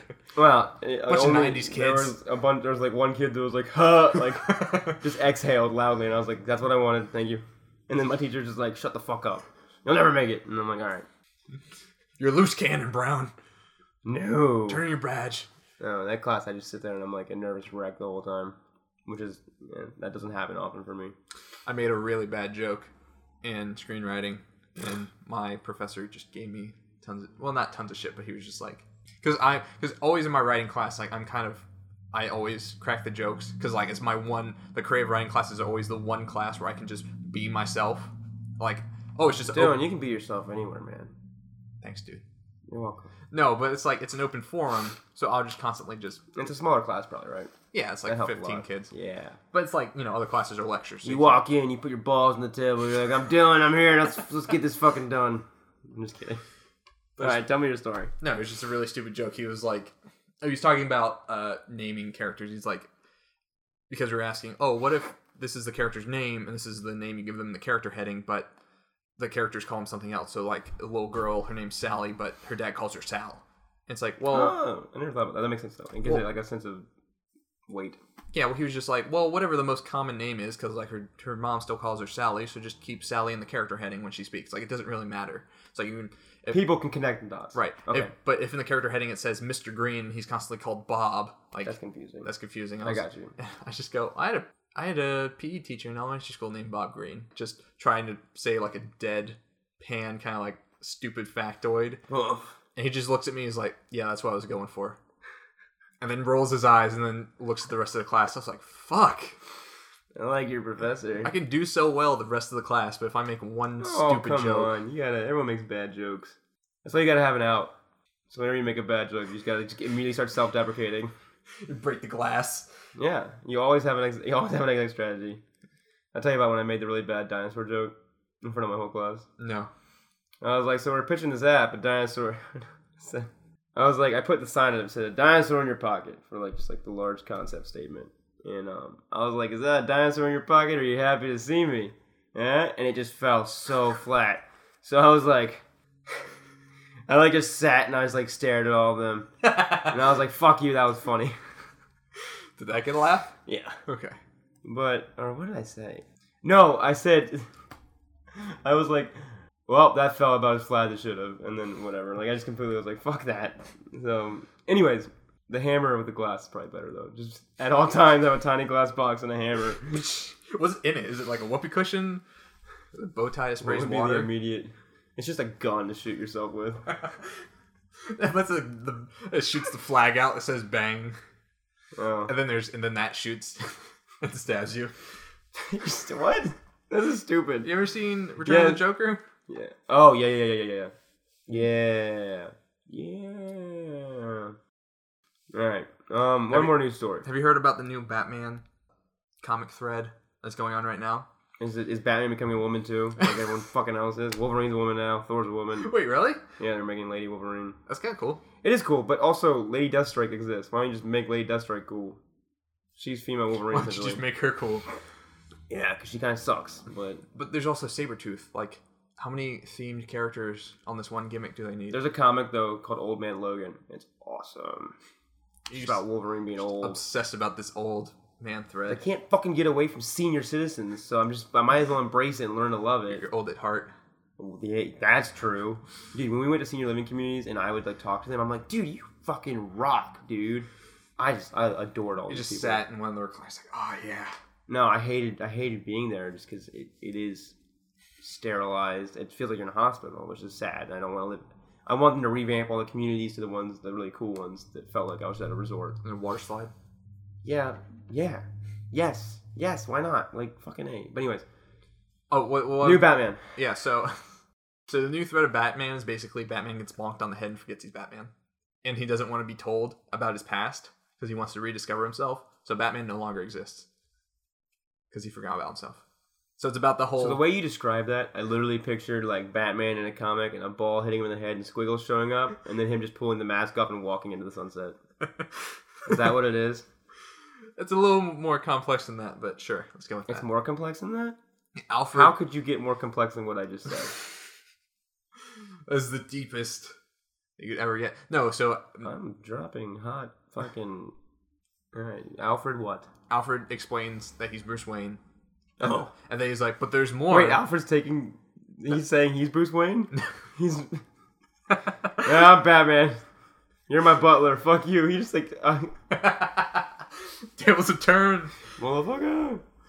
But so the Oh, God. the entire um, all the best of the Batman family has to.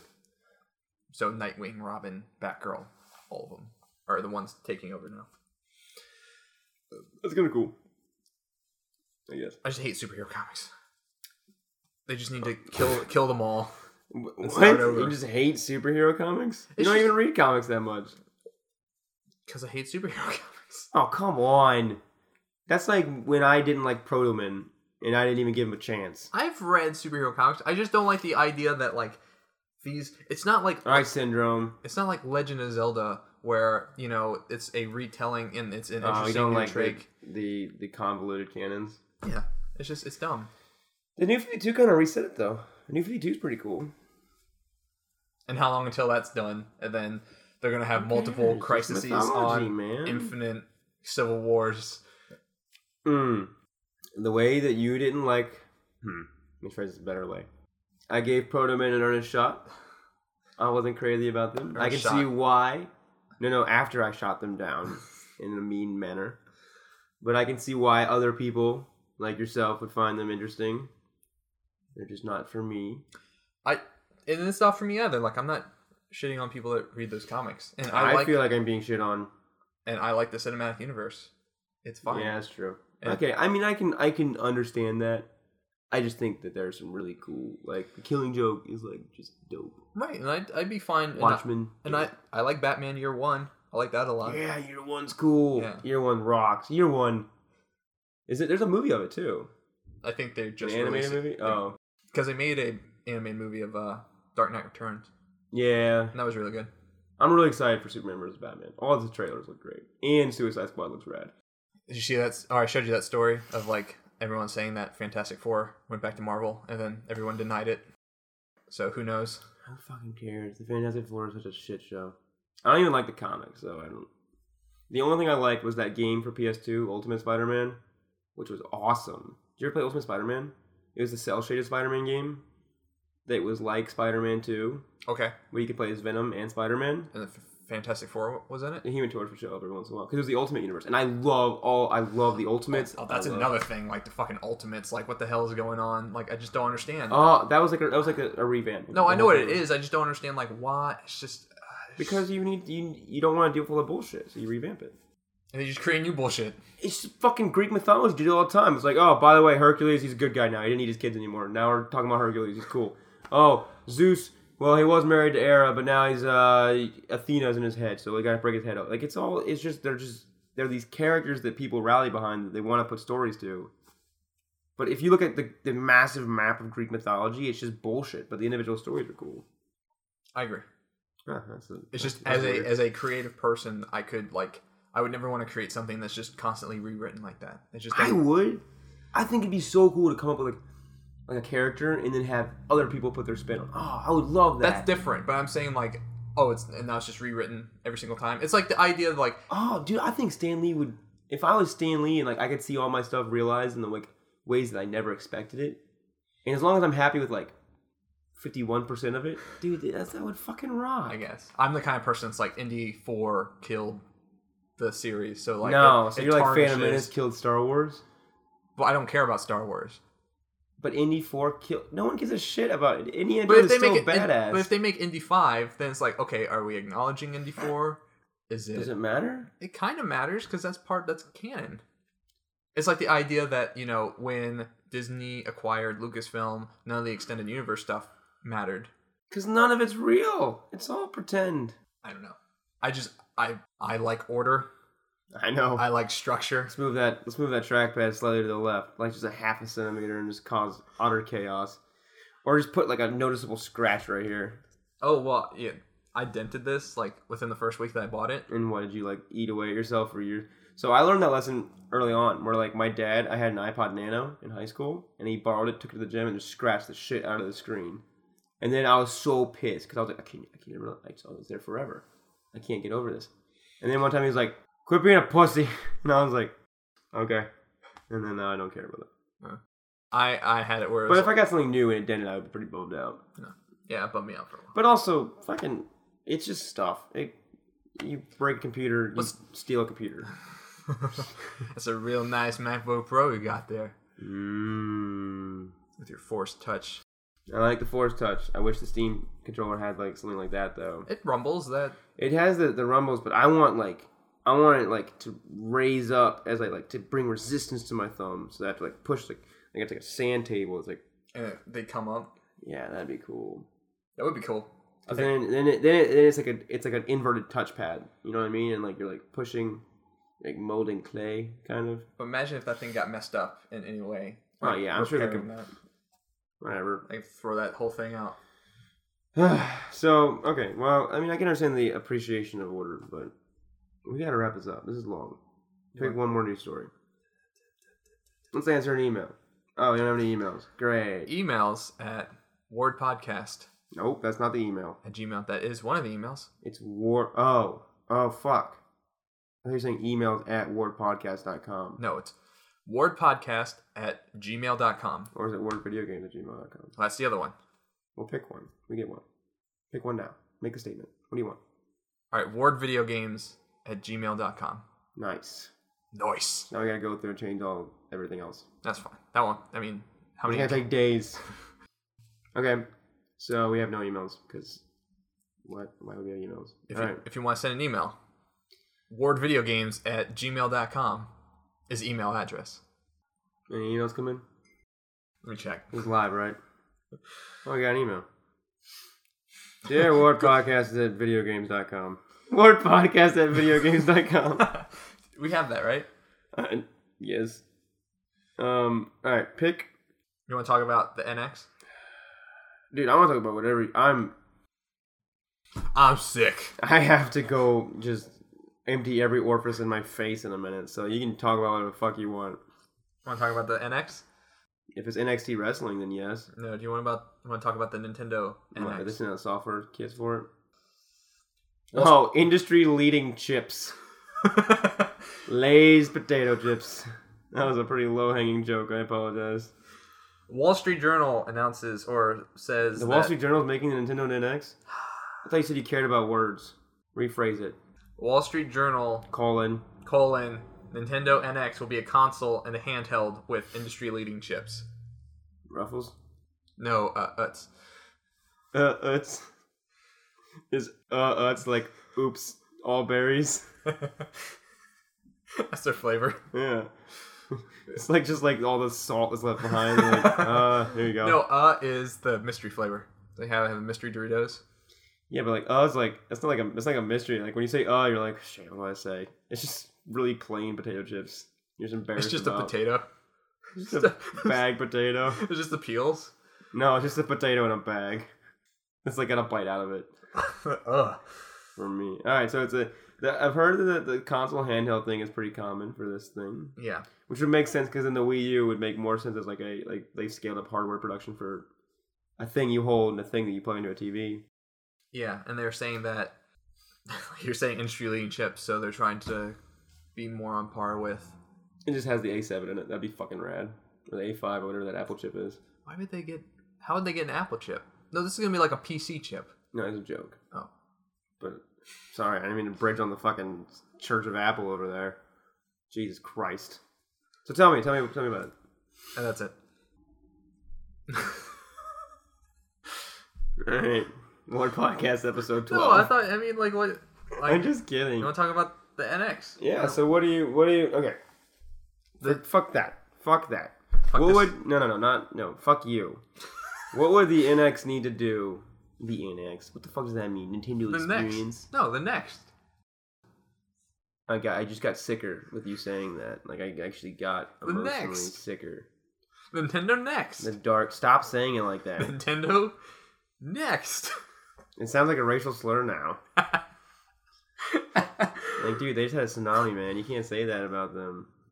All right. Anyways, so What if they come out and it's next, but it's like, No, just don't want to talk about name anymore. I'm done. I'm sorry. I probably brought it up. but it's like it's just the Steve Jobs' NeXT logo. It's just, it's just colored like that. It's the multicolor, and then the console's black. And then Reggie punches through the box and it's like psych. It's just Lay's potato chips. No. Um. Every console. So I played a Wii U the other night, last night Where? at Dan's house, one of the XDs, and um, Do you want one? kind of like I might be. It might be the first time that I'll buy a console from a previous generation when the new one comes out, when it's like a hundred bucks. I want Mario Maker. I want Mario Maker. I want Pikmin three. I want to play 3D World. I want Yoshi. I'm gonna want the new Zelda. I want Yoshi.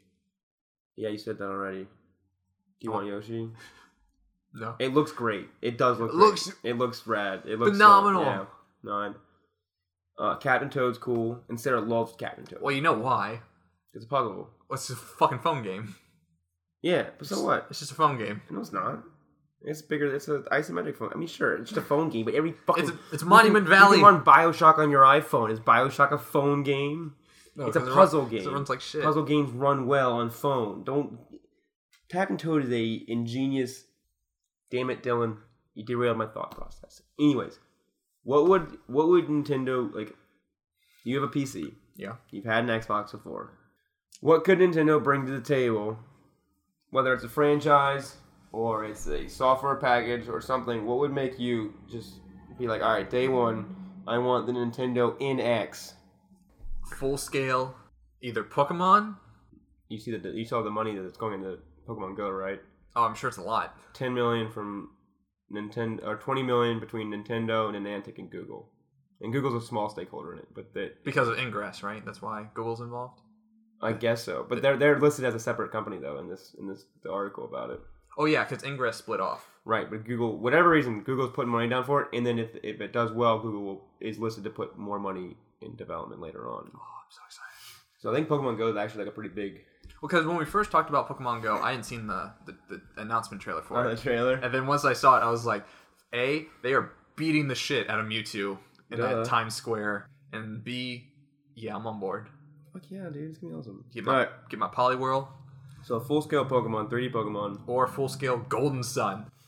Do that. You and Tim would both lose your shit. If they just put Isaac in The binding, Smash Brothers, you'd be happy. I'd be happy. Really? Because he was a assist trophy in Brawl. I bet he's in the next one. I bet he's in the next one. He's gotta be. He's so cool. I guess. You've never played Golden Sun. You can't. Yeah, but his name's Isaac. Isaac's a cool name. I guess. I named my son Isaac. you make gravity. What? Sir Isaac Newton. I hate you. But what are a- you saying? there's a there's a rowing mechanic. Now is not the time to beatbox. there's a rowing mechanic in Golden Sun One. I never said rowing would be an interesting video game. No, but rowing it, sucks. it's it's awesome. It's awesome. really. Yes, because there's a part where Tim loves Golden. you have to take this ship across a sea, right, to get to this other part of the continent, and their sea monsters constantly attack the ship. Oh, you told me this, and then you battle. You battle through, and it you had to go row. No, you assign people to row. Oh. So when you assign people, so there's all these passengers, and so you walk up to the passenger area and you just point at the old guy and like you're rowing. He's But what if he dies? doesn't die. But the point is, is that you He'll have. die eventually. Everyone dies, Dylan. But the point is, is that every every character has a different cadence by which they row. So you want to match them up by like, oh, these That's are cool. these are two slim Mhm. guys. They'll row together. These are two elderly people. like real rowing. Yeah, except it's like a barge because they're side by side. Okay. So Cool. so the better you pair them up, the faster the boat goes, the less co- battles you have to go through. yeah. I always thought that was a shitty mechanic though, where it's like, hey, if you do this right, you have to play less of the game. Like your combat should be so fun that. Anyways. Well, I just think it's cool because it's not surfaced in any sort of stat or anything. There's no numbers associated with it. You just have to use. No, I love your- that. I your think it's great. I think it's great. Even though there are numbers behind it, but There's numbers behind everything. uh uh. Follow money. What are the numbers behind water bottles? Well, there's an element, and an element has a certain atomic number and Okay, well, that's bullshit. You can use that argument for anything. Everything's made of atoms. Is there a number for infinity? No, infinity's not a number. Well, there you go. That's why you can't I divide by just broke your argument. What are the numbers in infinity? There are none. Boom! Did you hear that? Infinity's a concept. You're a concept. I mean, I mean, I mean, how many numbers are in concept? How many numbers are in C? How many numbers are in half a C? A quarter turn. Four, one fourth, Forty-five degrees. one fourth. How Wait, many? no, how, 90, many 90, degrees, 90 degrees would be a quarter turn. how many radians? All right, so Golden Sun's the franchise that you want. Uh, they wouldn't actually do that. You don't think they would? I think they would. Camel, they can't, they're not going to pull Camelot off of whatever. You know what's crazy about game developers is that you can put anyone on anything because you have money. The numbers deal, and it's all about the numbers. But no, that What if they got Bioware to do a new Golden Sun? Just have sex with the Djinns. but I really want a new custom robo. is that Nintendo only franchise? hmm I wanted to put it on 3DS though because I think it's better portable. I love custom robo. I mean, do you think they're going to try to woo back EA or the other publishers, the other third parties, They do every time, and every time they do. And then every time they go away? Well, I mean, the launch sales alone, I think, are worth it for any new product. I Like, guess. if you weigh the balance of like, like I'm sure ZombiU wasn't a huge success, but it still netted out okay. And now they're releasing it for PC. Ooh, yeah, I want to play that. Anyways, yeah, I don't know what I, I don't know what Nintendo. I just know that I am, as I get older and just I see all these games and I'm looking at them differently. Nintendo does it like no one else. Right. and that's what's so like thank god nintendo exists because it's so just i'm trying to think like nintendo's like like push pops when you're a kid. Like they're just fucking awesome. Like they're just cool and they just they do exactly what you need it to do. They taste great. but like a push pop is simple. Like it's a pop that you push up and like you get to enjoy it. It's fun. Like nintendo games are like that. Like you, there's always an, an action interaction. There's always stuff happening There's always a man in the lighthouse. there's always a man in the lighthouse. I just think that there's something about Nintendo products that is just so unabashedly just enjoyable. The way like Pixar movies are just good. There's just still that, but like a Pixar movie works on any console. It's like there's just there's always that buyer's remorse of there's not enough here. But it's, I mean, it's what. Yeah, I guess. But now, you know, I can have a bajillion games on a PC. Like, at this point, I think it's in hardware manufacturers' court to make cooler products to interact with stuff. And like, if it means I pay two hundred dollars for, you know, a certain software suite, then like, that's just the way that games are so cheap now. If if the handheld home console hybrid pans out like they're saying it will, I think that's a good. Because I mean, I have a 3DS. I don't have a Wii U. I think because the 3DS just has, I feel like more software. It's been around longer, and it's. I feel Yeah. like it's there's less of a buy-in to make software for a 3DS. But you'd buy a 3DS just to play Pokemon, though. I haven't bought Pokemon What? for 3DS. Really? Yeah, I don't know you very well. I love Pokemon, but I want to catch them all. So I'm playing Fire Red. I gotta catch them all. Probably. and then I'm gonna take Fire Red. And I'm gonna I'm gonna put them all in the Pal Park in Diamond, and then I'm gonna take them in Diamond. dude. This is the, the, the levels that you have planned this out is already freaking me out. Just let me know when you play Ruby, Gamma, fucking whatever it is. Ruby Gamma, What is it? Alpha Ruby, yeah, Omega Sapphire. No, Omega Ruby, Alpha Saph- Sapphire. and then they're gonna make Gamma Emerald, Gamma Emerald, Gamma Emerald. Hey, hey, hey! Uh-huh. You're Italian. They still haven't made Pokemon Z though. What is the thing that was something Z? Something Z, like the re-release of it. Like Galaxy? anime. No. Eh. Street Fighter Whatever. Z, No. World War Z, No. Pizza Z, Pizza Pie. Well, that's cool. I'm excited for new Nintendo. I'm excited for new hardware. I love new hardware. But I also think that this is the, the first like this year, man. Games, games are back. Like Back in a big way. No, but like the con like Witcher Three looks like. Have you looked at Xbox 360 games lately? They look like shit. Like they look bad. Like Mass Effect looks bad. You know what looks bad? These custom limited edition console bundles. I've never. I still have not seen. Star Wars one's cool. No, it's not. That Darth Vader just on the side of the PS4 that doesn't look good. It just needs to be a palette swap. I've never been for custom game based consoles so My brother's getting the Halo 5 Xbox One. You look cool. Eh, I mean, it's it's got like a bunch of like light blue and brown tones Why doesn't it have green? Isn't Halo green? because Guardians. Have you seen the Car- Guardians cover? It has all. It's like you know the big dawn, the big sunset and stuff, and all of the lens flares. Sounds like Halo. Is there a shotgun that you load with shells in the year 2050, 100 or something? Like how we have shotguns that don't need shells right now. What the fuck happened that we reverted back to old shells? Have you seen that smart grenade launcher? No. It's like a smart grenade I launcher. feel like that- you're super excited for Halo 5 and you can't play it. Well, I'll, I'll play it when I get home. Oh, that's right. You'll play it Christmas break. You're gonna beat it too, probably. But that's like that's the controller. Like, like I like that. That looks cool. Eh, I don't like the blue and the D-pad. Yeah. It looks like a fucking like Sour Patch Kids D-pad.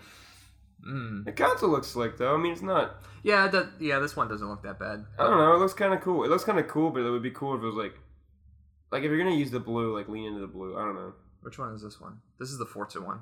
Yo, that looks great. I don't know why it's blue because Forza doesn't have a lot of blue in it, does it? Whatever. It's a fucking. It's got a racing stripe. You could throw that Xbox and it would go so fast. Ten horsepower. I like the So- cir- I like the circle on the Xbox logo. That's cool. so much RAM. All right, Dylan. You got anything else you want to talk about? No, that's about it. I think we're good.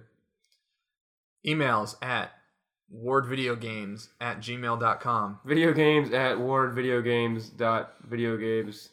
That PlayStation. You know, I don't like the expression video games Why? because it's stupid sounding. It just sounds old.